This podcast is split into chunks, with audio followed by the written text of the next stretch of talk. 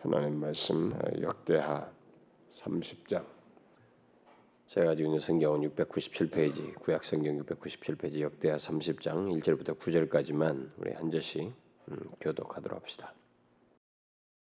히스기야가 온 이스라엘과 유다에 보내고 또 에브라임과 문하세의 편지를 보내어 예루살렘 여호와의 전에 와서 이스라엘 하나님 여호와를 위하여 유월절을 지키라 하니라. 왕이 방백들과 예루살렘 온 회중으로 더불어 언언하고 2월에 유월절을 지키려 하였으니 이는 성결케 한 제사장이 부족하고 백성도 예루살렘에 모이지 못한 거로 그 정한 때 지킬 수 없었습니다. 왕과 온 회중이 이를 선히 여기고 드디어 명을 바라여 부엘세바에서부터 단까지 온 이스라엘에 반포하여 일제히 예루살렘으로 와서 이스라엘 하나님 여호와의 유월절을 지키라 하니 이는 기록한 규례대로 오랫동안 지키지 못하였습니다라.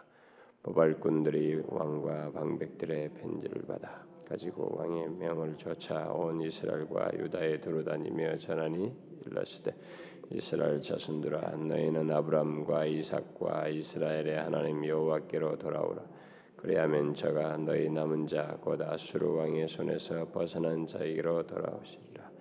너희 열조와 너희 형제같이 하지 말라. 저희가 그 열조의 하나님 여호와께 범죄한 고로 여호와께서 멸망에 붙이신 것을 너희가 목도하는 바니라. 그런즉 너희 열조같이 목을 곧게 하지 말고 여호와께 기순하여 영원히 거룩히 하신 전에 들어가서 너희 하나님 여호와를 섬겨 그 진노가 너희에게서 떠나게 하라. 다 같이 합시다. 너희가 만일 여호와께 돌아오면 너희 형제와 너희 자녀가 사로잡은 자에게서 자비를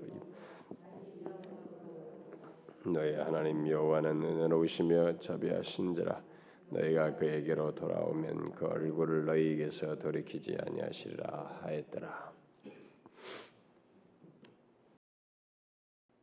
히스기야의 이 회복의 열심을 최근에 우리가 보고 있습니다. 히스기야가 통치자로 어, 어, 왕에 등극하자마자 원년 정월 초하로부터 어, 자기 백성들을 하나님과 화목하게 하고 이전에 그 죄악된 현실로부터 회복하기 위해서 하나님께 먼저 사람들을 그 리더로서 섬길 수 있는 사람들부터 성결케 하면서 하나님 앞에 나아가고자 하는 열심을 드러냈었죠. 그래서 그 오랫동안 그 선왕 아하스 당시에 닫아놨던 성전문을 열고 음, 성전문을 정결케 하여서 아, 마침내 하나님께 나아가는 길이 차단되고 막혔던 그 길을 열고 아, 마침내 정결케 됐다는 소식을 듣자마자 마음이 참 그 열심을 가지고 어, 사모함을 가지고 설레는 마음을 가지고 나아가서 바로 먼저 했던 것이 자기 백성들의 죄악 하나님께 나가는 걸림돌이 된 그 죄를 속죄하는 속죄 제사를 드리고 그러면서도 어, 그 과거에 그 여호와의 법궤가 들어올 때 에, 취했던 그런 찬송을 에, 하면서 그걸 준비해서 하게 함으로써 마치 자신들이 이렇게 죄를 회개하지만 이것으로 끝나지 않고 하나님께서 자기 백성들에게 다가오실 것이라는 그런 임재 회복을 믿음으로 바라보면서 이렇게 하는 참 너무 보기 좋은 그런 믿음의 모습을 아, 취했었죠. 그런데 우리가 지난 시간에는 그것으로 끝나지 않냐고 백성들로 하여금 누구든지 원하는 자들은 사모하는 자들은 다 나와서 또 원하는 자들은 하나님께 나와서 드릴 제물들을 가지고 나오게 했죠. 그런데 자신들이 개인적인 죄를 대속하기 위해서도 왔지만은 국가적인 그 죄를 대속하기 위해서 추가적인 그런 어, 제물들을 가지고 와서 감사의 제물을 하나님께 드리는 그런 모습을 그들이 취했습니다. 그래서 그런 일로 인해서 그 공동체 안에 손이 모자라게 되고 제사장이 모자라서 레위 사람들까지 가세하는 하나님의 이 거룩한 역사 속에서 있는 분주함 그런 모습이 그들에게 있었죠. 교회의 분주함은 바로 그런 것이어야 된다. 우리들이 개인적으로 돌릴 때도 개인적으로뿐만 아니라 교회 안에서 움직이게 될 때 공동체 안에서 그런 성령께서 역사하시는 가운데서 있는 그런 분주함이 사실 우리에게 필요한데 그것은 대체적으로 하나님께서 역사하실 때 일어나는 일이죠. 그런데 그런 것으로 인해서 자 우리가 그 이미 29장 끝절에서 보았다시피 하나님께서 그 모든 것을 예비하시고 역사하시는 가운데서 있게 된 것이었습니다.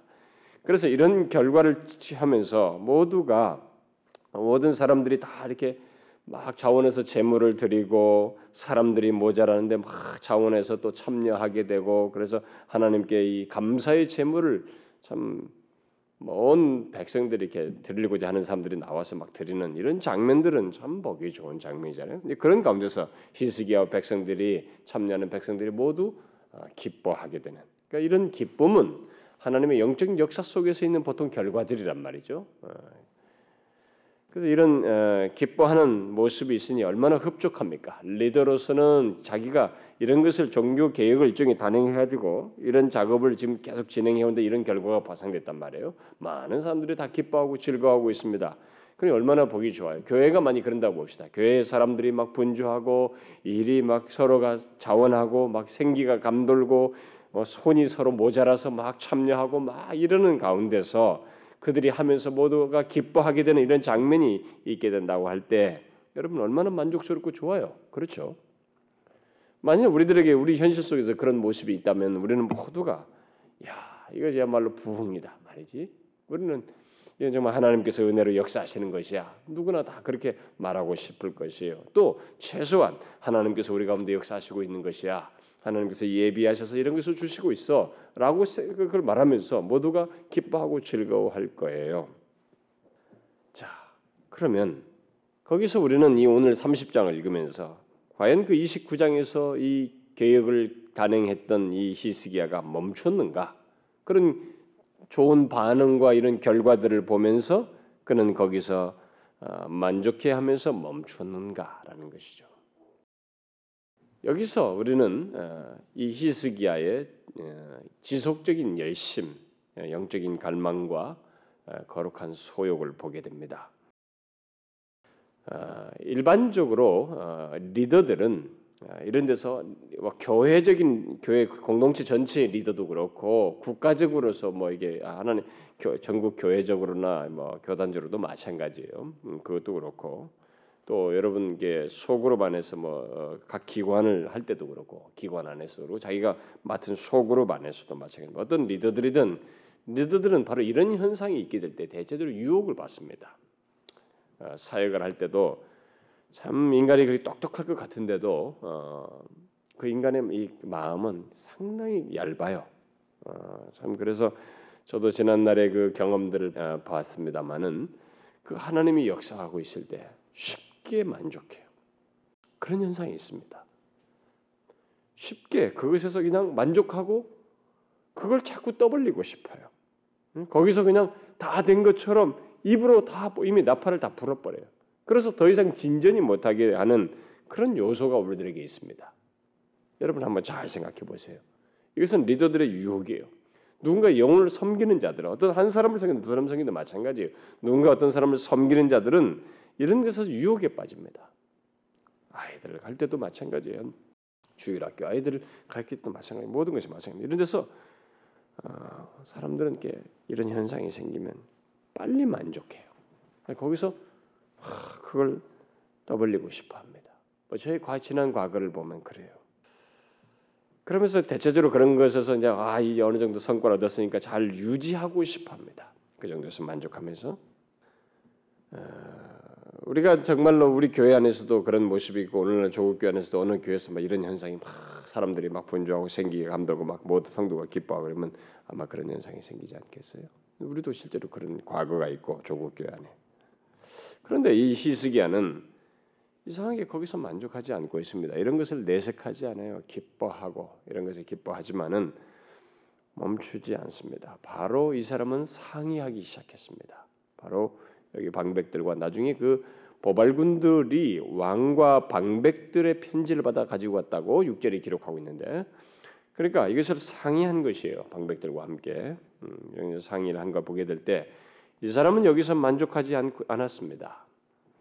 그런 자기 백성들이 애굽에서 나온 것을 기념하는 연례적인 이 유월절을 어, 생각했습니다. 시기상으로도 그것을 상기하는 시기였죠. 그래서 그것을 예, 지키기 원하는데 뭐 평범하게 지키는 것은 아니었습니다. 사실 여러분이 알다시피 29장까지 아, 그 계획은 8일 8일이었습니다. 그러니까 16일 동안이죠. 정월 초하로부터 계획을 시작했으니까 16일 동안 계획했습니다. 1월 16일을 마치고 음? 그러면 원래 이스라엘의 6월절을 지키는 절기는 1월 달이었습니다. 매년 1월 초였죠. 음, 보통 1월 17일이 정한 날로 일반적으로 알려져 있죠. 그러니까 이거 그 다음 날이에요, 사실은요. 그 다음 날 어쩌면 그, 그 정한 대로 말하자면 그러면 이 시기는 정말 이제 그걸 지키고 싶어 마음이 이 사람에게는 자연스럽게 시기적으로 들었습니다. 근데 에, 문제는 뭐냐면 그 동안에 우리는 그게 뭐 시기상으로 왔으니까 당연히 해야지. 예, 이 사람 당연히 생각했겠지. 그렇지 않아. 이것도 영적인 갈망이 있으니까 그런 욕구가 생긴 것입니다. 알다시피 이거 이전까지 6월절 지키지고 있지 않았어요. 그 동안에 여기 다 나오는 언급된 것처럼 그 동안에 이들은 6월절을 지키지 않고 있었습니다. 나중에 보면 뒤에 또 나와요. 이렇게 6월절 지킨 적이 없었다. 최근 근래 들어서. 그러니까 6월절도 지키지 않고 있었고 그 여러 가지 어려움들이 있었습니다. 그, 그 갑자기 그걸 하루 만에 하기도 어렵고 그리고 전국적으로 이 유월절 지킨다는 것은 온 백성이 지키는 것이었습니다. 그러니까 지금 여기 지금 나와서 뭐 레위 제사장 그리고 재물을 가지고 나오는 사모하는 사람들 그래도 마음에 자원했던 이 사람들만 할 수 있는 것이 아니에요. 전 백성들을 대상으로 해야 되는 것이기 때문에 이것은 정말로 쉽지 않은 일이에요. 그럼 어떻게 그것을 회복할 수 있겠는가? 단순히 절기를 지키는 것 자체를 이 사람은 생각하는 것은 아닐 거예요. 그 왜냐하면 사람의 영적 욕구와 뒤에서 지킨 걸 보게 될때 어, 뒤에 편지를 쓴 내용에서도 볼 때 이 사람은 단순히 외적으로 지키려고 했던 그것은 아닌 것을 보게 됩니다. 분명히 이 히스기야는 이 계기를 통해서 뭔가 영적인 갈망을 가지고 있어요. 이 6월절에 6월절을 지킬 때 6월절이 갖는 의미, 6월절 어, 속에서 자신들이 누리게 되는 은혜와 복, 하나님과 함께하는 그런 것들을 이 사람은 분명히 어, 생각한 거죠. 그것을 온 백성이 누리기를 원했던 것입니다. 6월절의 의미와 경험 그것은 결국 뭐겠어요? 어린 양의 피로 그들이 구원을 받은 거죠. 문설주의 피를 받아서 어, 구원을 받아서 출애굽하게 된 그 하나님의 구속의 은혜를 기뻐하면서 어, 기억하며 기뻐하는 그런 실제적인 하나님의 그 은혜의 임재 속에서 온 백성이 그걸 기뻐하고 축제를 갖는 것이죠. 함께 기뻐하는 그런 시간을 갖기를 원하는 일종의 그것은 회복입니다. 하나님과의 지금까지 그 죄 회개를 넘어서서 하나님과 관계가 친밀해진 누가 억지로 기뻐할 수 없어요, 여러분. 그것은 기쁨이 있다는 것은 뭔가 그럴 만한 이유가 있었던 것이고 그 이유에는 실제적인 자기조차 자기 안에서 실제로 움직인 내용이 있단 말이에요. 근거가 있어요. 그런 그 유월절을 지키기를 원했던 것입니다. 그래서 유월절은 그야말로 하나님과 자신들 사이의 그 영원한 관계, 그 언약을 피로 맺어 어린 양의 피를 통해서 맺은 거죠. 영원한 관계, 언약 관계와 그 결속을 확인하는 날이라고 할 수 있습니다. 이 히스기야는 결국 그런 것을 원했다고 볼 수 있어요. 왜냐하면 뒤에 가서 그런 것이 나오니까. 아, 특히 그는 이스라엘 백성들에게까지 북방 이스라엘 이때는 남방과 북방 유다로 나뉘어졌는데 이 북방 이스라엘은 거의 이제 마지막 왕 호세아 당시여서 이제 멸망하기 얼마 안 남은 시기였습니다. 그래서 그들은 주변으로부터 많이 찬탈도 당했고 주변국으로부터 그래서 많이 나라가 비폐해 있는 그 시기인데 바로 그 북방 이스라엘 사람들까지 초청해서 정결케 된 그 여호와의 전에 함께 유월절 지키기를 어, 원했던 것입니다. 자, 우리는 먼저 여기서 히스기야의 이 같은 열심을 조금 음, 먼저 주목할 필요가 있어요. 일어난 영적 현상, 지금까지 일어난 영적 현상과 음, 어느 정도 이룬 개혁에 만족하지 않는 이 사람의 모습. 그리고 그 29장의 역사와 그것이 있기 이전과를 비교해 보면서 음, 야, 그런 것이 있기 전과 그 아스 당시는 뭐 말도 못했단 말. 성전문을 닫았죠, 우상들로 가득 찼죠. 뭐 그러니까 비교해 보면 말도 못해. 우리가 생각해 보면요. 그러면 이런 걸 비교하면서 성과를 생각하면서 야 옛날만은 이렇지 않았지. 옛날에 뭐 이렇게 이럴 수가 없었어. 아니 그리고 우리가 이렇게 된 것은 비교적으로 봐도 이것은 뭐 굉장한 거야. 뭐 이렇게 하면서 어, 만족할 수도 있었을 거예요. 근데 이렇게 하지 않은 이 모습이 바로 영적 각성과 개혁의 보통 불씨들이고 예, 불씨예요. 예, 그, 그, 그것이 여기서 그 히스기야는 그런 면에서 좋은 샘플이라고 할 수 있습니다. 누구든지 하나님과의 개인적 관계에서도 마찬가지고 공동체적인 회복과 개혁도 마찬가지예요.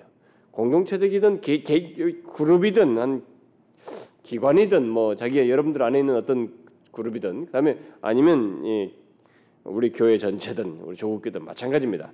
이 한 그룹 전체가 영적으로 이렇게 계획되고 각성될 때는 바로 이 히스기야와 같이 이런 거룩한 열망과 어, 떤 면에서는 거룩한 불만족이라고 있죠. 하나님의 은혜 안에서 현재 것으로 만족하지 않냐는 왜냐하면 만족할 수도 없는 것이 뒤에 보여지면은 더한 은혜들이 있단 말이에요. 예, 우리는 하나님과의 관계 속에서는 얼마든지 그럴 수 있는 대상들이기 때문에 그런 자격이라 우리가 이 사람이 편지 쓴 내용에서도 보게 되면 우리는 능히 그럴 수 있다. 우리는 그런 관계를 지금 같은 이, 이 재앙 가운데 있는 것은 비정상적이다. 제가 지난주도 얘기했죠. 하나님의 백성들은 죄악 가운데 머물러 있고 죄로 말미암아 비참한 상태에 있는 것이 정상적인 모습이 아니에요. 하나님 백성은 설사 고난은 있을지라도 그 가운데서 하나님으로 인하여서 만족하며 그분의 능력과 은혜를 힘내는 것 특별한 특성이 있어요. 그, 그 그것이 있기 때문에 그런 면에서 우리는 하나님의 은혜를 구하는 데 있어서 조금도 뭐 만족할 이유가 없어요. 그것이 영적 각성과 어떤 역사가 일어나는 데서 우리가 가져야 할 하나의 예, 좋은 그 본이라고 할 수 있습니다. 근데 여러분 잘 보십시오. 여러분 개인이나 여러분들 그룹 안에서든 뭐 겜트든 간에 뭐 기관이든 뭐 어떤 것이 가정 안에서 가정 안에서든 대부분의 사람들이 어디서 멈춥니까? 여러분 잘 보세요. 우리들이 스스로 멈춰 버려요. 하나님을 더 원하지 않습니다. 하나님의 은혜를 더 원치 않아요. 다시 말하면 하나님의 은혜를 더욱 풍성하게 누리는 것, 그 관계 속에서의 그 누림의 영역과 그 깊이를 더하고 싶은 그런 욕구와 열망을 지속하지 않습니다. 하다가 멈춰버려요. 그래서 고작 우리들이 뭐 열심을 낸다고 해봐야 목표를 가지고 어떤 것 기도에 대한 내가 원하는 응답을 받고자 하는 차원에서 그것은 굉장히 집요함을 드러내요. 그런 데서는 열심을 냅니다. 그리고 어떤 사람은 뭐 방언을 받는답시고 어떤 은사 하나를 받기 위해서 그걸 받기까지 온 열심을 다닙니다. 심지어 그래서 어디서 방언 집회가 있다든 거기까지도 막 먼 데까지도 가서 그런 집회도 참여하고 그래요. 여러분 사실은 잘 보세요. 이 사람들이 어떤 특별한 것을 원하지 않아요. 이 사람들이 원하는 것은 놀라울 정도로 하나님 자신입니다. 그분 자신과의 관계 속에서 마땅히 자기 백성들에게 있을 수 있고 하나님이 주시고자 하는 그 은혜의 영역들을 풍성함들을 누리고 싶어 하는 것이에요. 멈추지 않고 있습니다. 우리는 바로 이런 부분을 배워야 되고 경험해야 되는 것입니다. 자꾸 조금 뭘 한 것 가지고 멈추려고 한 거나 조금 뭐 이, 내가 내게 있어서 뭐 이런 것이 있었다. 어, 뭐 속단하려고 그러지 마세요. 거룩한 은혜의 영역, 하나님 자신의 것에 대해서는 제가 누누이 얘기했습니다만은 여러분과 제가 죽을 때까지 다 더 갈망하고 갈망해도 거기에는 담이 없어요. 담이 없습니다. 좀 그런 거룩한 갈망과 욕구를 좀 가지고 있으면 좋겠어요. 응? 그래서 멈추지 않고 우리들의 현실 사람들이 뭐 매번 조금 하다가 뭐 1년도 못 버텨요. 1년이면 굉장하게요. 한몇 개월도 못 버텨요. 한 두세 주 하고 나서 와 지쳤다. 응? 솔렘 어셈블 두 주. 야, 그 내가 어떻게 그 두 주를 나왔지? 대견스러워하면서 스스로 만족하면서 푹 가라앉아. 그게 아니고 그건 좋은 스파크잖아요. 리스기아처럼 이게 멈추지 않고 나가는 것이 우리에게 있어야 된다는 것입니다. 물론 그것은 우리가 29장 끝절에서 보았다시피 하나님께서 역사하시기 때문에 이런 일은 있는 거예요. 우리는 그런 부분에 있어서 주께서 우리에게도 그렇게 할 수 있기를 갈망하고 구하는 하나님께서 하시는 것에 대한 기대가 여러분과 제가 뭘 한다고 해서 되는 건 아니에요. 항상 하나님의 역사는 하나님께 달려 있으니 하나님 자신께 의탁하면서 하는 것. 근데 하나님의 은혜로 충만한 사람은 자기를 멈추지 않아요. 이 히스기야도 그렇고 여기 같이 참여한 사람들이 막 같이 동참하는 걸 보면은 먼저 이게 하나님의 은혜를 말보고 있는 사람들은 거기서 멈추지 않습니다. 그것은 전달하고 더 이것이 역사가 있기를 구하는 이런 태도가 있어요. 자, 그래서 이런 마침내 어, 이런 욕구를 가지고 어, 유월절을 온 백성과 함께 지키기를 원하는 이런 태도를 히스기야가 갖게 되는데 근데 우리가 이 절에서 보는 것처럼 그 유월절을 지키기 위해서 방백들과 예루살렘 온 회중으로 더불어 이 사람이 의논을 하고 어, 했습니다만 그런데 3절에 보니까 백성들이 준비가 되지 않았어요. 그 성결케 된 제사장들이 부족했습니다. 자, 이게 하나의 문제예요. 영적인 갈망과 욕구는 있는데 상황이 사람들이 준비가 덜 됐어요. 그리고 너무 촉박하고 응? 백성들도 전체적으로 준비가 되지 않았고 그동안 오랫동안 지키지 않았기 때문에 그래서 이렇게 사람이 한번 만들어 놓은 그 부정적인 그 영향, 그 분위기, 형성된 것을 영유한다, 깨뜨린다는 것이 참 이런 부분에서 어려워요. 그래서 여러분 교회 안에 부정적인 분위기가 싹 생기는 거 있잖아요. 그걸 여러분 우리는 조심해야 됩니다. 저는 우리 교회 안에서 지금 제가 저는 우리 교회 처음부터 끝까지 다 보고 있잖아요. 요즘 우리 교회에서 이렇게 생겨나는 부정적인 분위기 뭐냐면 예배에 대한 회의함이에요.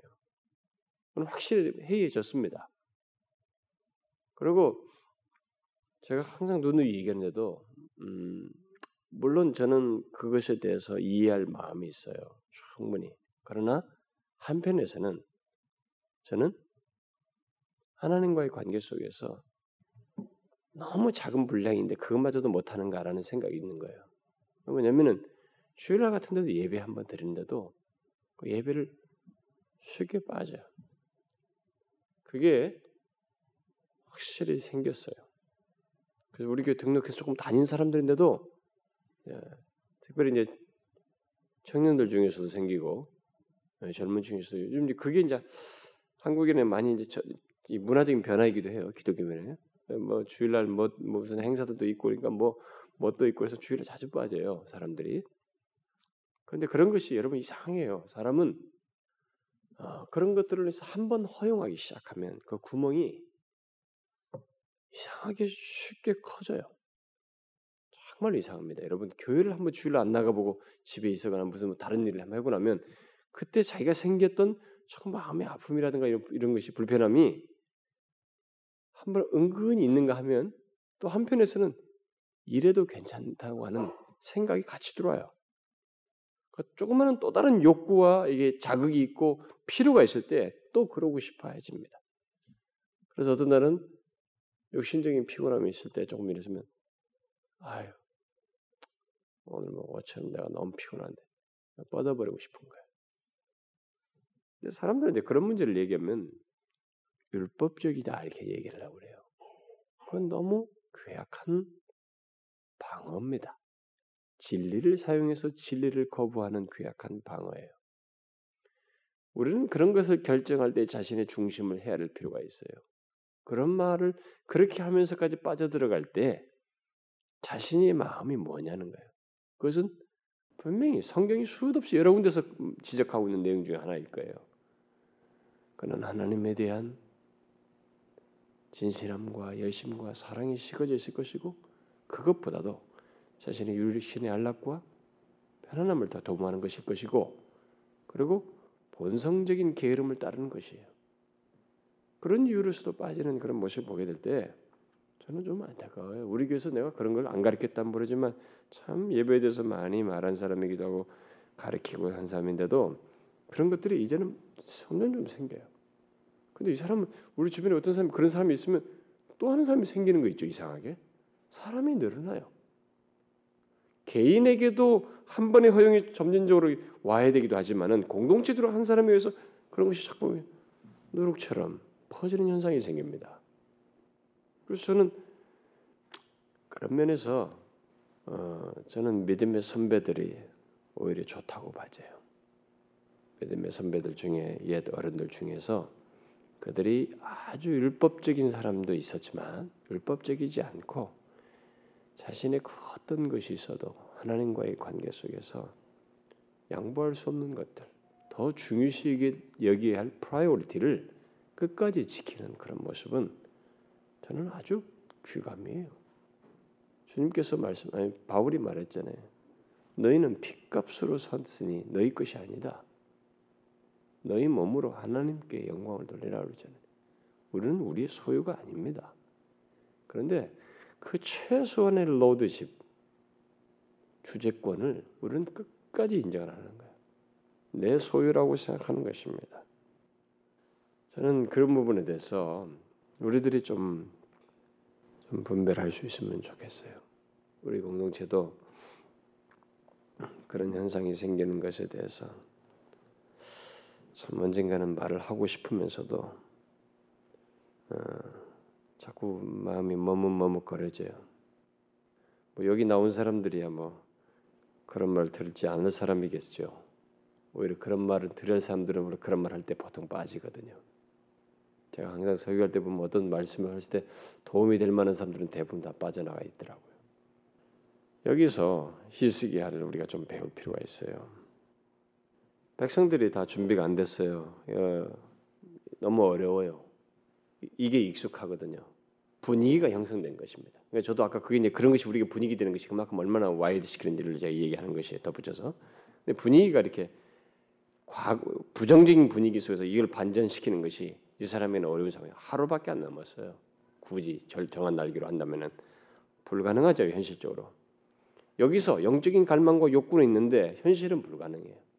어떻게 해야 되는가 여기서 연기해야 되는가 내년으로 내년으로 연기, 연기하는 것이 불가피한 상황입니다.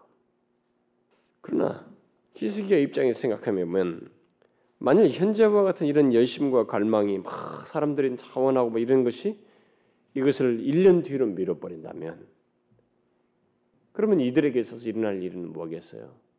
뭐겠어요? 여러분 사람은요 이 오래 지속하지 못해요. 우리 여러분 알죠? 이, 이 정서의 격양, 감동 이것이 오래 지속하지 못합니다. 뭐 1년씩 그냥 그 상태를 계속 갖지 못해요.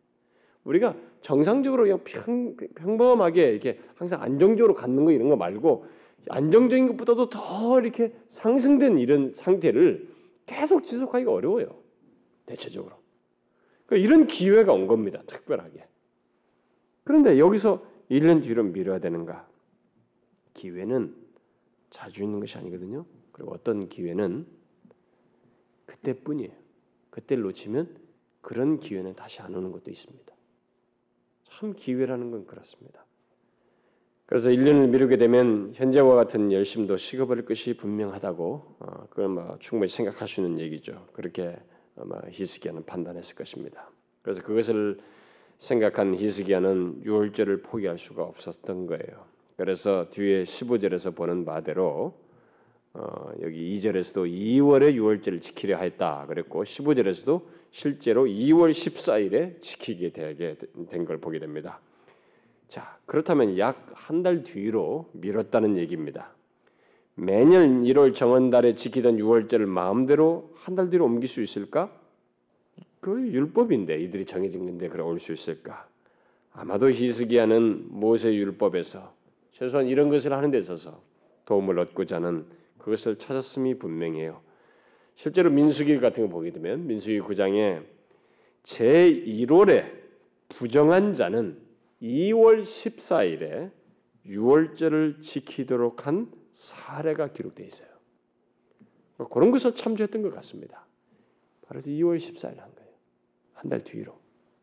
그러니까 1월에 뭐, 뭔가 부정한 것이 있는 사람들은 죄로 인해서 어떤 것은 부정한 것이 있는 사람들은 2월 14일에 지키도록 했던 그런 사례가 있었던 거죠. 그래서 히스기야는 자기 백성이야말로 정말 지금 아직까지는 여기 자원하는 그 예루살렘 가까이 사람들이지만은 이 아직도 흩어져 있는 많은 자기 유다의 백성들 전체를 참여한 것은 아니기 때문에 지금 진행된 역사를 그런 거 보게 되면 아직 자기 백성들은 결국 그동안 부정한 상태에 있었다고 자신은 생각할 수 있었던 것입니다. 그 상황도 그렇고 그래서 그는 멈추지 않고 그 2월 14일에 6월절을 지키길 원했던 것입니다. 자, 그는 하나님의 말씀이 허락하는 한 하나님을 향한 열심, 이 개혁의 열심을 멈추지 않았습니다. 우리는 이런 것을 통해서 문자적인 원칙이나 어떤 짜여진 형식보다는 하나님의 말씀이 허락하는 한 하나님의 말씀 속에서 우리에게 강조하고는 있는 근본적으로 모든 말씀 속에서 우리에게 궁극적으로 아, 말하고자 하는 스피릿 바로 정신 하나님의 말씀이 말하는 정신과 그 말씀 속에서 뜻하고 있는 어떤 본질을 내용의 본질을 추구하는 것이 어, 그건 성경을 이해하는 데 있어서 바람직하다고 볼 수 있어요. 히스기야는 결국 그런 것입니다. 성령의 역사는 결국은 그 사례도 그렇다시피 그 민수기 사례도 마찬가지다시피 하나님께서 그 지키는 것을 통해서 부정한 자도 참여하게 하는 기회를 주심으로써 본래 그들에게 의도하신 은혜를 베풀고 함이지 규칙과 무엇을 만들어서 그들을 잘라내기 위함은 아니란 말이죠. 궁극적으로 어, 우리는 때로는 교육과 교육을 위해서 어떤 것을 말하는 것은 좋습니다. 그런데 궁극적으로 그것을 잘라내서 없어요 떼내기 위한 그런 정제적인 성격을 띠는 것은 바람직하지 않죠. 오히려 모든 문자와 어떤 성경에서 말하는 정신을 항상 반영하는 것이 좋을 겁니다. 이 사람은 그런 거죠, 결국. 실제로 그렇습니다. 모든 성령의 역사는 문자나 형식보다 정신과 본질을 드러내는 게 성령은 항상 그렇습니다. 그래서 우리가 어, 고린도서도 그렇다시피 죽이는 것은 의문이요. 의문이라는 것은 문자예요. 레터입니다. 의문이요. 살리는 것은 영이다. 스피릿이다. 그러니까 하나님의 말씀은 이 영 정신이 우리를 살리는 것이지 이 문자 자체만 가지고 율법 문학만 가지고 얘기하기 시작하면 우리는 사람을 죽는다는 거죠. 예? 그러니까 정죄받지 않은 사람이 누가 있냐 말이죠. 그게 성령께서 역사하시는 방식이에요. 그래서 보통 성령에 이끌리고 성령에 충만한 자들은 어, 바로 그런 태도를 취하게 됩니다. 정신과 본질을 추구하는 거죠. 근데 이건 여러분 개인적으로도 마찬가지. 우리 신앙생활도 교회 안에서도 보면은 성령이 충만한 사람들, 성령이 이끌림 받는 사람, 성령의 감동하심을 따른 사람들은 뭐가 다른 구차적인 것보다도 사실 이것이 엄격하게 뭐 됐느냐 이런 것보다도 이게 하나님이 기뻐하시는 것. 응?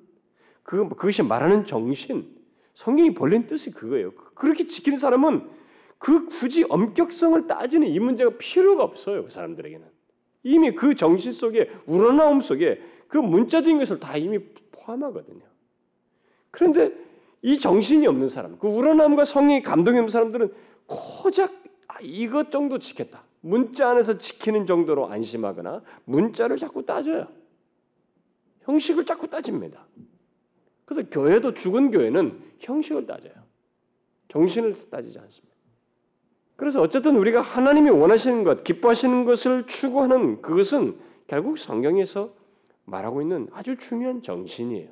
여기 히스기야는 하나님이 기뻐하시는 것을 하나님께서 말씀에서 허락하는 한 하나님이 기뻐하시고 하나님께서 원하시는 것을 하고 싶었던 것입니다. 그런 가운데서 겨우 이런 길을 찾았어요. 2월 14일 그걸 마침내 갖기로 한 것입니다. 이런 면에서 우리 교회 리더들은 지체들 사이에서 영적인 동기부여가 되고 성령에 의한 감동이 있게 되었을 때 그것을 기회로 삼아야 됩니다. 음, 거기서 어, 좀이 어, 그 어떤 엄격성이나 다른 그런 외적인 그 영적인 자만에 빠지고 만족하면서 또 이렇게 문자 안에서만 만족하고 그러지 말고 하나님이 기뻐하시는 것을 더 갈망하면서 어? 그 정신을 추구하는 그런 태도가 우리에게 필요로 해요. 저는 여기서 히스기야를 통해서 그런 것이 우리가 배워야 된다고 생각이 됩니다. 그래서 어쨌든 이 히스기야는 어, 히스기야와 온 회중은 어, 이것을 다 좋게 여겨서 유다 온 백성들은 물론 두말할 것 없고 북방 이스라엘에게까지 전령을 보내서 6월절에 어, 은혜 잔치에 초청하게 됩니다. 자, 6월절 이 은혜 잔치에 어떻게 초청하는지를 우리가 이제 그 뒤은 내용에서 이제 보게 되는데 이스라엘이든 북방 이스라엘이든 유다 백성이든 6월절 은혜 잔치에 참여하기 위해서 그들은 먼저 할 것이 있어요. 그들에게 먼저 깨달았고 인지하고 어, 드러낼 것이 있었습니다. 그 뭐냐면 그들의 오랜 죄악, 계속되어 온 죄악된 상태에서 돌이키는 것 이것이 그들에게 있어야만 했습니다. 그래서 우리가 오늘 읽은 내용에는 유월절을 지킨 내용이 안 나와요. 근데 그것에 앞서서 유월절 은혜 잔치에 참여하기 위해서 그들에게 회개를 촉구한 내용이 먼저 언급되고 있는 것을 보게 됩니다. 자, 다시 우리는 여기서 은혜의 잔치는 회개와 함께 있게 된다는 사실을 발견하게 됩니다. 은혜. 하나님의 은혜로운 그 회복의 은혜의 잔치는 회개와 함께 있는 것입니다. 우리들이 회개를 하지 아니하고 죄에 대해서 자신의 죄악됨들을 분별하여 회개하지 아니하고 하나님의 은혜의 풍성함을 누린다. 이것은 가능치 않아요. 사실 회개는 아무에게나 하는 거 아니잖아요, 여러분. 제가 지난번에도 얘기했다시피 회개는 은혜의 대상들만 하게 되는 것입니다. 그래서 지금 그런 내용들을 가지고 그런 대상들에게 예, 은혜의 잔치에 참여하기 위해서 회개할 것을 지금 촉구하고 있습니다. 그래서 제일 먼저 이 편지에서 전령 보낸 편지에서 말한 내용이 뭐예요? 6절 하반절에 보니까 뭐래요? 너희들이 이스라엘 자손들아 너희는 아브람과 이삭과 이스라엘 하는 여호와께로 돌아오라. 뭐예요? 너희는 이러이러한 하나님께로 언약 백성인 것을 상기시킵니다. 너희들은 아브라함과 이삭과 이스라엘, 어? 야곱의 이 후손들로서 그 안에서 계속 언약을 맺은 언약 가운데 있는 백성들이라는 것을 강조하고 있습니다. 왜 회개를 해야 되냐면 바로 이런 이유 때문이에요. 언약 백성이기 때문이었습니다. 언약 백성이 아니면 회개가 안 돼요, 여러분. 스스로 불가능해집니다. 하나님께서 은혜 줄 자들, 택한 백성들, 그 은혜가 선행적으로 있지 않으면 회개는 있지 않습니다. 바로 언약 백성인 것을 그래서 제일 먼저 확인하고 있습니다. 그러면서 그 관계가 그 관계는 변함이 없다는 것이죠. 단지 이들이 그 관계를 무시했을 뿐이에요. 이 관계는 변함이 없는데 이 관계 속에 있는 대상자들은 이스라엘 백성들이 그 관계를 무시한 것입니다. 그래서 그 무시한 상태로부터 돌이키라는 거예요. 그 말을 여호와께 돌아오라는 말로 한 것입니다.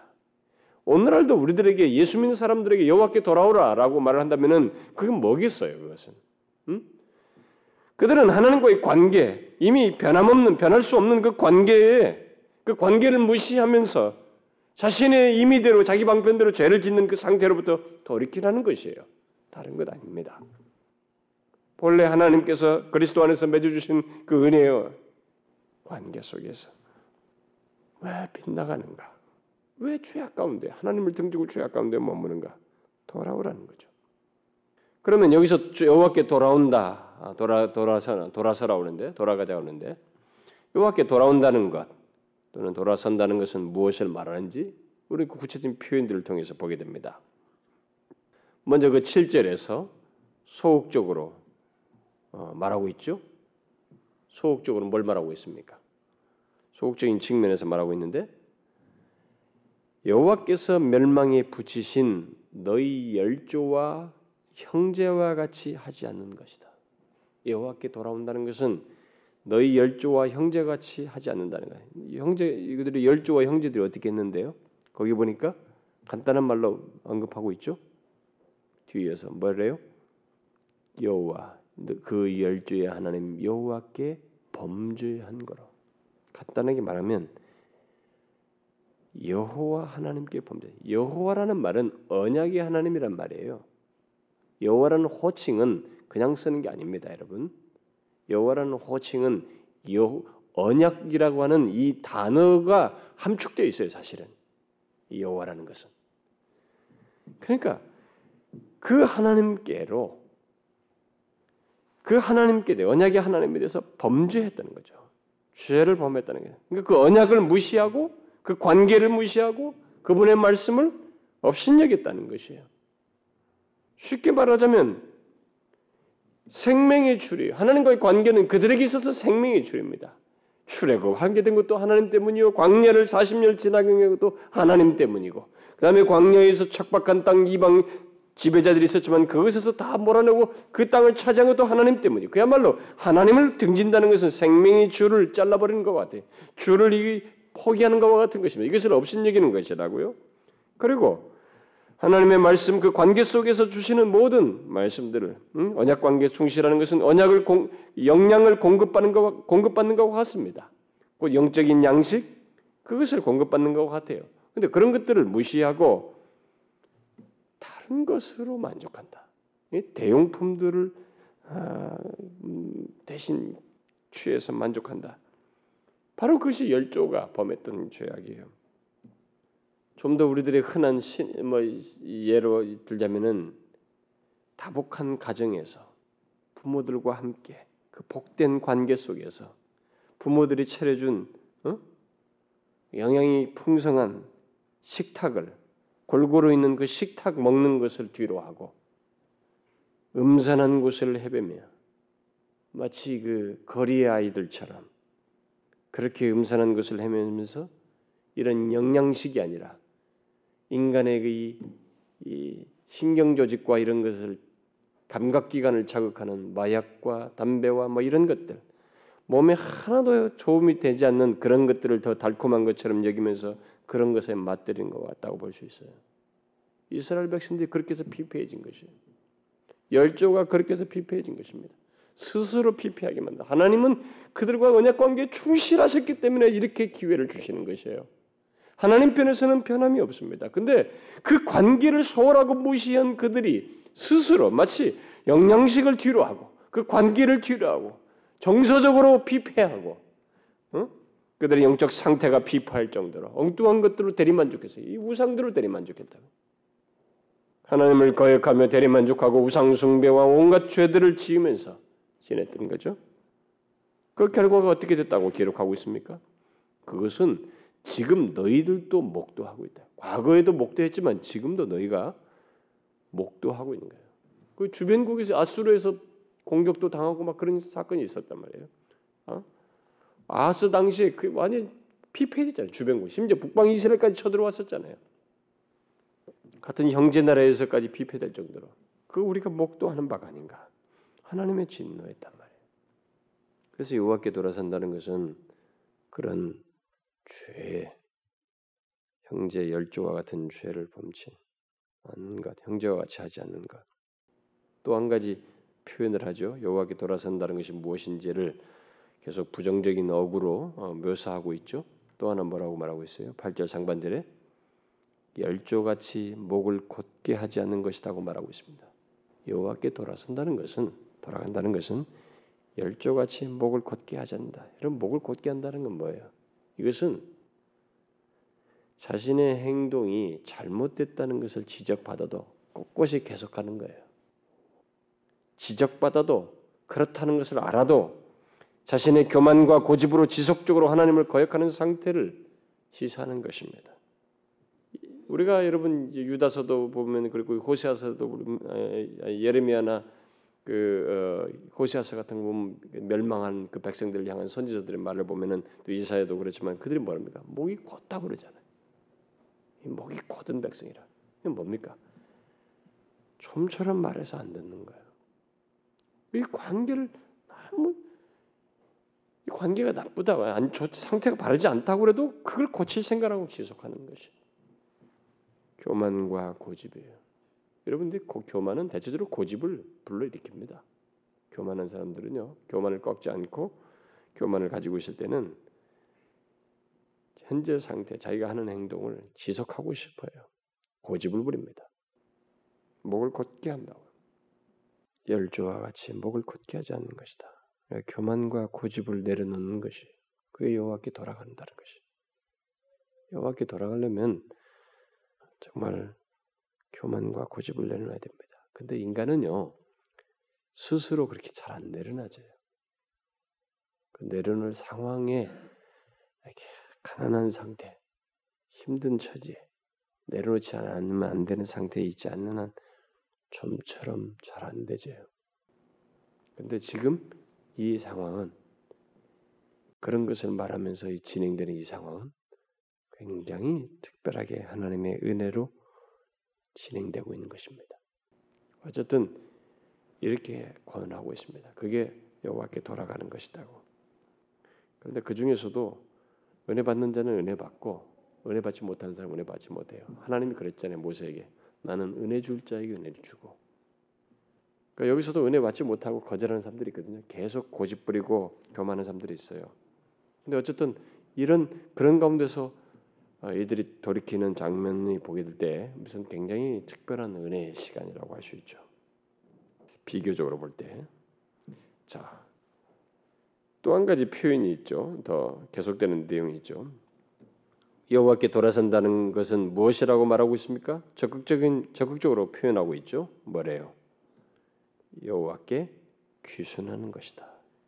여러분 귀순한다는 거 여러분 요즘 우리나라에서 옛날에 간첩들이 귀순하는 그 첫째선 넘어서 귀순하는 게 별로 없는데 옛날에는 우리가 어렸을 때 보면 귀순하는 사람들 있잖아요. 귀순했다. 그럼 그 사람들 손 들고 와야 된다. 그러면서 뭐예요? 이제 자신의 모든 처리, 나에 대한 모든 처리를 귀국에 다 양도합니다. 그 귀국의 처리에 따라서 그대로 받을 것입니다. 그래서 손 들고 항복하는 거잖아요. 귀순이. 일반적으로 말해서 그것은 자신의 모든 것을 포기하고 이제 자신의 주권을 하나님께 맡긴다는 것입니다. 여호와께 귀순한다는 것은 바로 그거예요. 그렇게 하라는 거예요. 왜냐하면 원래 그것이었거든 자신들이 하나님께 돌아와서 하나님 품 안에서 모든 것을 누렸었는데 이제 그것을 멀어져 버렸기 이제 다시 그 상태로 돌아오기 위해서 귀순하는 이런 행동을 하는 거죠. 포기하라 이제. 그것이 여호와께 돌아오는 것입니다. 여러분과 제가 여호와께 돌아간다. 이 세대가 여호와께 돌아간다는 것은 무엇이겠어요? 바로 그거예요. 우리가 지금 자기 것들을 붙들고 자기 죄악된 상태를 계속 고집하는 것이 아니라 자신의 모든 것을 하나님께 양도하고 맡기는 것입니다. 그다음 또 여호와께 돌아선다는 것을 한 가지 더 덧붙이는 표현이 있죠. 뭐예요? 그 규순하는 마음으로 돌이켜서 영원히 거룩해 하신 전에 들어가서 너희 하나님 뭐예요? 여호와를 섬기는 것. 이게 뭡니까? 다시 하나님과 언약 관계 속에서 하나님을 섬기는 거예요. 그게 제 모습이에요.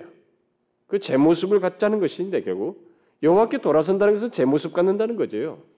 응? 돌아선다는 것은 뭔가 떠났다가 돌아오는 것이잖아요. 제 모습이에요.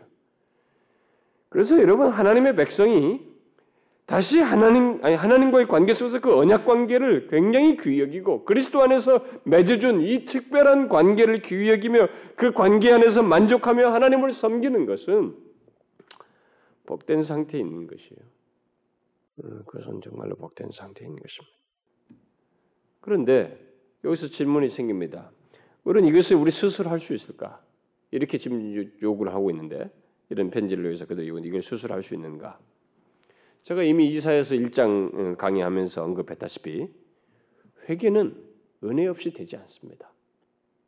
하나님의 은혜 없이 회개가 되지 않아요. 그래서 어떤 사람은 내게 어떤 하나님 앞에 회개할 마음이 생긴 것 그리고 진짜로 회개하게 되는 것 돌이키는 것 하나님께 전격적으로 반응하는 것 귀순하는 이 행동이 어떤 과정에서든 주의 말씀을 통해서든 그 시간이 걸려서든 어떤 과정을 통해서든 그것은 다 은혜의 여정 속에서 과정 속에 있는 것이. 그래서 그런 결과가 있기까지는 사실 하나님의 은혜가 없이는 되지 않습니다. 그래서 히스기야가 강조하는 것이 이 편지에서 가장 마지막으로 강조하는 주된 내용이 뭐냐면 앞에 처음 그 서두에서도 편지 서두에서도 6절에서도 돌이켜야 할 너희 하나님은 아브라함과 이삭과 이스라엘의 하나님이라고 하는 언약 관계를 확인시켰다시피 이 서신의 끝에서도 뭐라고 하냐 구절에서도 너희 하나님 여호와는 은혜로우시며 자비로우시다. 바로 이 사실이에요. 그러면 이것이 어떻게 은혜가 되느냐 이게. 응? 여러분 회개를 할 때 우리가 회개를 하게 되는 동기부여가 되는 어떤 요소가 있어야 돼요. 근데 그 요소는 바로 자비롭고 은혜로우신 돌아오면 받아주시는 그 하나님에 대한 바라봄 속에서 회개 동기부여가 있게 돼요. 거기에 은혜의 역사가 있게 됩니다. 감동이 있게 돼요. 어떤 사람들은 이런 말을 갖다가 아 그래 은혜를 된단 말이죠. 그럼 회개는 그럼 나는 교회만 나오고 있으면 가만히 별로 가만히 있으면 그냥 짜자작 내 안에서 뭔가 이게 어? 뭐 무슨 어떤 감각적인 일이 있어 가지고 하나님께 회개한다는 여러분 그 짐승 같은 얘기 하지 마시라고요, 제발. 이게 꼭 무슨 감각적으로 무슨 꾹꾹꾹 찔러 가지고 막 이렇게 감각적으로 바꾸는 것처럼 이게 내 자신이 인격이 하나님 앞에서 반응하는 가운데서 있어요. 이런 모든 회개 역사. 근데 그게 은혜라고 하는 것은 은혜 하나님을 믿는 자가 그 하나님을 바라보고 그 하나님을 나를 그래도 받아주시는 하나님이 계시다는 것이 나에게 감동이 돼서 돌이킬 마음도 생기고 그 어떤 새로운 정세가 솟아나는 거죠. 하나님을 향하여 가고 싶고 그 하나님은 나를 받아주실 거야 라는 믿음 속에서 움직이는 거예요. 이게 여러분, 여러분 안에서 스스로 생기는 줄 알아요? 그 과정이 다 하나님의 은혜의 역사예요, 여러분. 그래서 여러분 탕자가 주염 열매를 먹으면서도 아버지를 생각하죠. 그리고 결국은 가지요. 결국 품에 안으시죠. 아, 품에 안죠. 아버지가 그 내용을 통해서 우리가 뭘 봅니까? 아버지의 그 먹고 있을 때도 기다리는 아버지, 쥐염류를 열매를 먹고 있을 때도 기다리는 아버지, 돌아온 것을 보고 달려가는 아버지, 엉망진창부터 탕지는데도 다시 복귀시키는 아버지, 은혜롭고 자비로우신 아버지를 바라봄으로써 회개가 시작됩니다. 그래서 은혜라고 하는 것이에요. 히스기야는 그걸 얘기합니다. 여러분, 왜 우리들이 이런 하나님을 모르고 무시할까? 이걸 나는 질문하고 싶어요.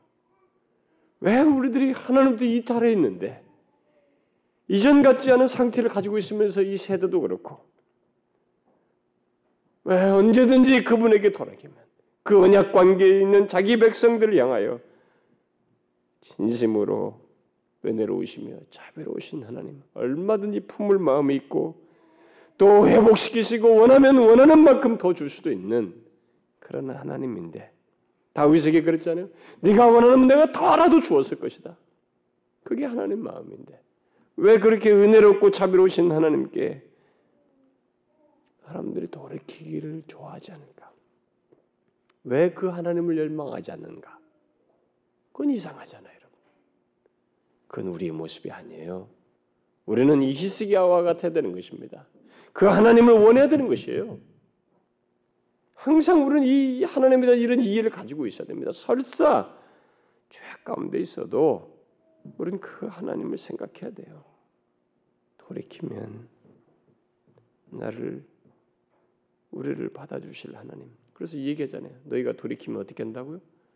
너희와 형제와 너희 자녀가 사로잡은 자에게서 자비를 입어서 이 땅으로 돌아오게 되고 하나님께 진노에서 돌이켜서 하고 그다음에 뒤에 가서 뭐예요? 그 얼굴을 너희에게 돌이키지 아니할 것이다. 너희를 향할 것이야 계속. 하나님은 그러셔요. 그런데 이들의 과거를 보면 이렇게 하시는 하나님이 이해가 안 되는 것이에요. 어? 이거 이전까지의 이들의 행태를 보면 이전에 아, 뭐 바알이고 뭐온 별신 하늘신 다 섬기던 그 사람들이에요. 언약 백성들이 그렇게까지 빗나갔다고요. 그런 사람이랄지라도 돌이키면 이렇게 하시겠다는 거예요. 얼마나 은혜로우셔요. 이 비교를 해보면 우리는 그 하나님의 은혜로우심이야말로 깊이를 헤아릴 수 없다는 것을 보게 돼요. 항상 문제는 사람이에요. 우리입니다. 여러분 은혜의 하나님께로 아니 그 은혜의 하나님을 이 히스기야처럼 바라보며 멈추지 말고 나아가야 돼. 저 여러분은 멈추지 말아야 됩니다. 만족하지 말아야 돼요. 우리는 영원토록 그 하나님을 더 누릴 것이에요. 그러나 하나님은 너 나중에 조금만 참아라 이 세상에서 내, 나는 내가 주는 은혜와 내가 너와 갖는 교제는 나중에 내가 영원토록 해줄게. 그냥 조금만 참아 여기서 그렇게 하지 않았다고요. 우리를 부르실 때부터 하나님은 자기 자신을 더 주고 싶어하셨어요. 자기 자신을 더 누리게 하기를 원하셨습니다. 그의 은혜로심과 자비하심을 더 누리기를 원하셔요. 기꺼이 자신의 그러심을 그러하심을 나타내기를 원하셔요. 그 하나님을 여러분 우리가 그대로 믿고 주저하지 말고 상태가 어떻든 간에 하나님을 이스기야처럼 더 원하자는 거예요. 더 원하자는 것입니다. 그건 언약 아브라함과 이삭과 이스라엘의 백성된 그 안에서 언약을 맺은 백성의 특권이에요. 우리는 예수 그리스도의 피로 말미암아 하나님과 언약을 맺었잖아요. 우리는 그 특권을 가지고 있는 것입니다. 여러분 이 특권을 무시하면 바보잖아요. 못 누리면 바보지 않습니까? 그렇지 않아요? 못 누리면 바보라. 여러분 많이 생각해 봐요. 여러분들이 만일 언약의 하나님의 하나님 여호와는 너희 하나님 여호와는 은혜로우시며 자비하시며 요엘서 말하는 것처럼 노하기를 더디하시고 많이 묘사되는 그 하나님 가만히 생각해 봐요. 정말로 그렇습니다. 얼마든지 저와 여러분은 하나님께 옮길 수 있어요. 전혀 걸림돌이 없습니다. 회개하며 돌이킬 때 다른 걸림돌은 없어요. 그는 기꺼이 받아주십니다. 그 정도가 아니고 더 자신의 자비하심을 나타내셔요. 이런 걸 생각하면은 이 세상을 사는 것이 그리스도인으로 사는 것이 언약 백성으로 사는 것이 얼마나 복인지. 제가 지난번에 새 언약에 대해서 얘기했잖아요. 새 언약 백성으로 사는 것이 얼마나 큰 특권인지 이루 형용할 수가 없습니다. 설사 죄를 범해도 그분께 나아갈 수 있다는 것이 이게 여러분들이 많이 생각해 보세요. 정말 미칠 것만큼 미칠 정도로 귀한 사실이에요. 좀 황홀하게 하는 사실입니다. 아니 죄를 범했는데도 그 거룩하신 하나님께 나아갈 수 있다. 그분의 품에 다시 안길 수 있다는 것이 그것이 가능하게 됐다는 사실이에요. 이게 작은 얘기예요. 작은 얘기입니까, 여러분? 형용할 수 없는 일이에요, 여러분. 그 하나님께 가자. 그 하나님을 원하자는 것입니다. 이 하나님의 은혜로우심을 믿자는 거예요. 기도합시다. 하나님 아버지 감사합니다. 저희들이 아는 것보다도 더 엄청난 은혜를 품고 우리에게 향하시고 다시 기회를 주시며 얼마든지 더 큰 은혜로 우리에게 대하시며 베풀기를 원하시는 하나님. 우리가 그 하나님을 너무 모릅니다. 그리고 너무 우리 방식대로 알기 때문에 그 하나님을 너무 쉽게 대하고 또 쉽게 변덕을 부리며 하나님보다 다른 것들을 더 좋아함으로써 마음을 엉뚱한 대로 쏟는 그런 어리석은 자들입니다. 그러나 주께서 누구든지 자기에게 다시 돌이키는 자에게 여전히 은혜를 베풀기를 원하시는 하나님, 그 은혜로우신 하나님께 감사와 찬송을 돌리며 또 온 마음으로 주께로 향하기를 원합니다. 더 주님 자신과의 복된 관계를 갖기를 원합니다. 우리 공동체가 그러기를 원하고 우리 조국 교회가 그러기를 소원합니다. 그리고 여기 모인 사랑하는 지체들 모두가 개인적으로 더 그러기를 소원합니다. 주여 우리에게 그런 감동과 은혜를 주의 진리 안에서 허락하여 주시고 항상 우리를 우리들이 그 자비로우신 하나님을 기억함으로 묵상하며 그 하나님께로 더 가까이 더 진실함으로 나아가는 저희들 되게 하옵소서. 예수 그리스도의 이름으로 기도하옵나이다.